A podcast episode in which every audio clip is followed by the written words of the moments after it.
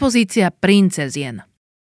Táto výstava dokazuje, že keď chcete zbaliť ženu, treba vám hlavne dobrú nehnuteľnosť. Andrej Zamojský, ktorý hrad v roku 1882 kúpil, proste vedel ako na ženy. Tajomstvo je mať hrad. Hoci aj staré ľubovní. A fungovalo. O tri roky zbalil princeznú na prechádzke pri mori. Vidíte? Môžete byť aj princezna s vlastnou plážou v Španielsku, ale keď chalan raz povie ideme ku mne na hrad, tak sa pôjdeš aspoň pozrieť, nie? A poviete si, OK, OK, však hrad. Ale tento hrad presvedčil ženu z kráľovskej rodiny, že na čo tam slnko, more a teplo. Stará ľubovňa, to je budúcnosť.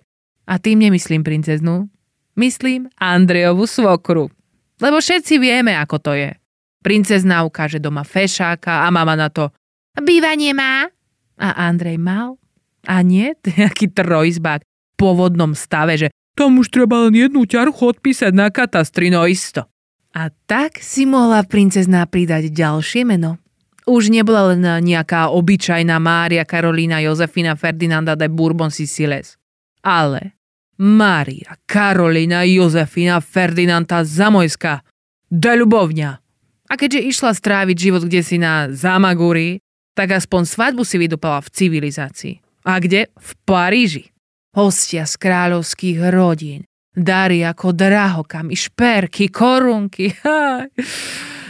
Ja som dostala tyčový mixer. A tak zase urobíš si dietné smuty nejakou korunkou? Tak potom čo?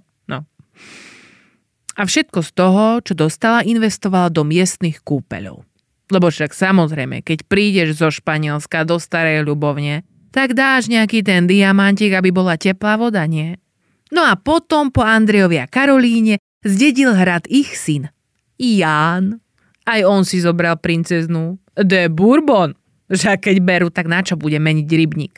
Princezna Izabela tiež vrazila peniaze do modernizácie, však jasné ktorá by chcela bývať v dome po svojej tete, teda pardon, svokre. Kúpele zámojských a ich princezien posunuli starú ľubovňu do nového storočia. Spôsob, ako to urobili, rodinu zámojských preniesol zase storočie dozadu. No ale čo už? Volali sa predsa de Bourbon a nie de Čajk.